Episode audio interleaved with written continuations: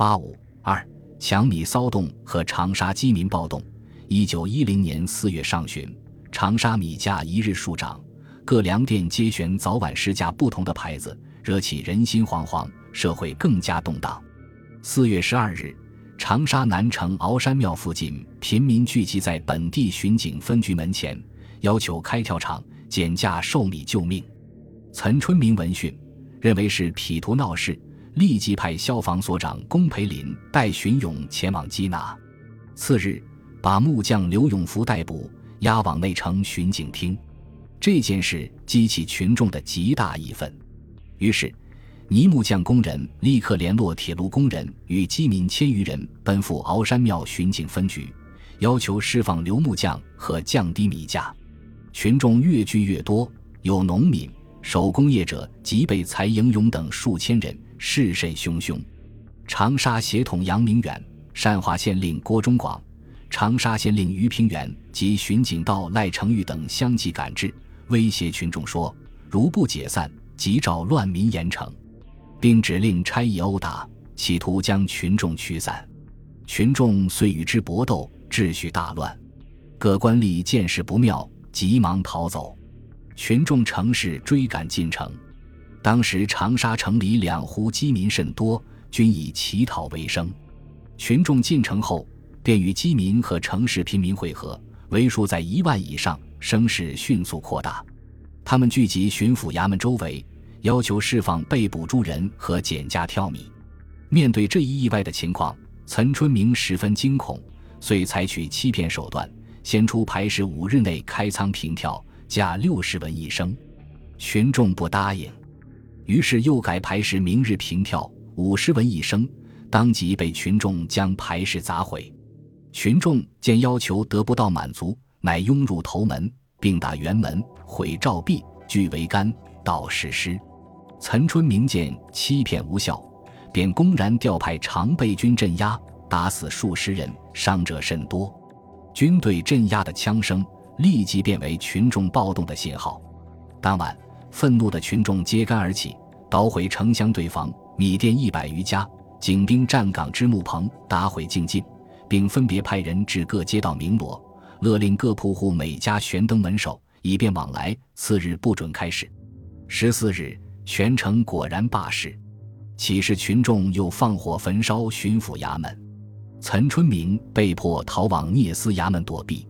同时，群众到处搜查囤积米谷，将教堂、洋行、学堂以及洋货商店等都捣毁或付之一炬。一些大官僚和富绅的住宅也被抢一空。各国传教士、洋商都逃上轮船或避住武汉。岑春明见风潮扩大，束手无策，被迫自请免职。布政使庄庚良署理巡抚后。立即派出巡防队四处巡逻，对所谓放火拆屋者格杀勿论。同时，湖广总督瑞邓调遣湖北巡防营两营于十七日来长沙镇压群众，另外又续调新军第八镇二十九标及炮队两队，在次日赶来相助。长江水师营也调来军舰二十余支，向手无寸铁的群众开炮示威。英、美、法、日。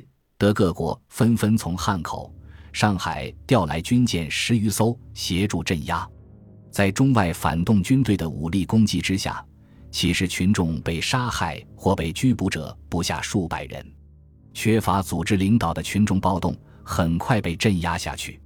长沙饥民暴动由要求减价平调米谷开始，逐步扩大深化，最后发展到烧腐薯、洋行、教堂等等。它充分地表现了人民对清政府和帝国主义的仇恨与坚决反抗的决心。这次暴动给了清政府以沉重的打击，使其不得不对人民做出一些让步。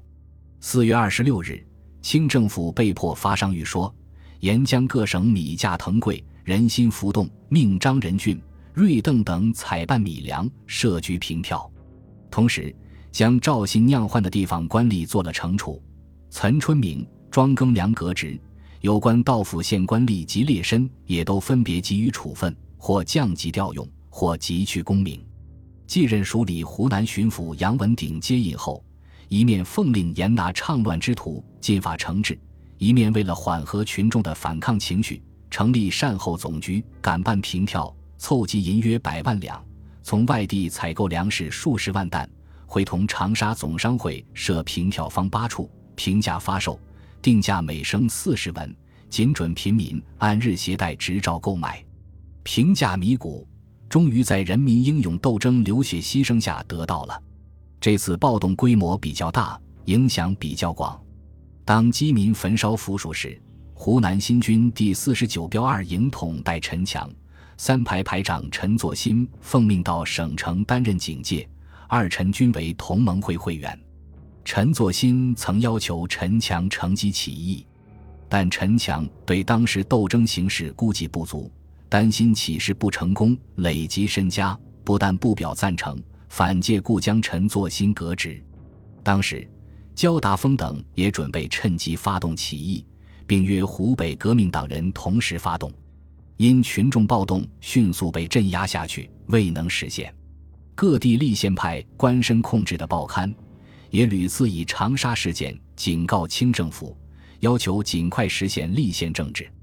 同时，长沙饥民的斗争也影响到国外，如伦敦社会党机关报社论，对长沙人民深表同情，曾说：“黑铁已伤中国黄汉之心，赤血将洒神州白日之下。”说明人们已注意到长沙的饥民暴动，预示着中国将有更大的风暴来临。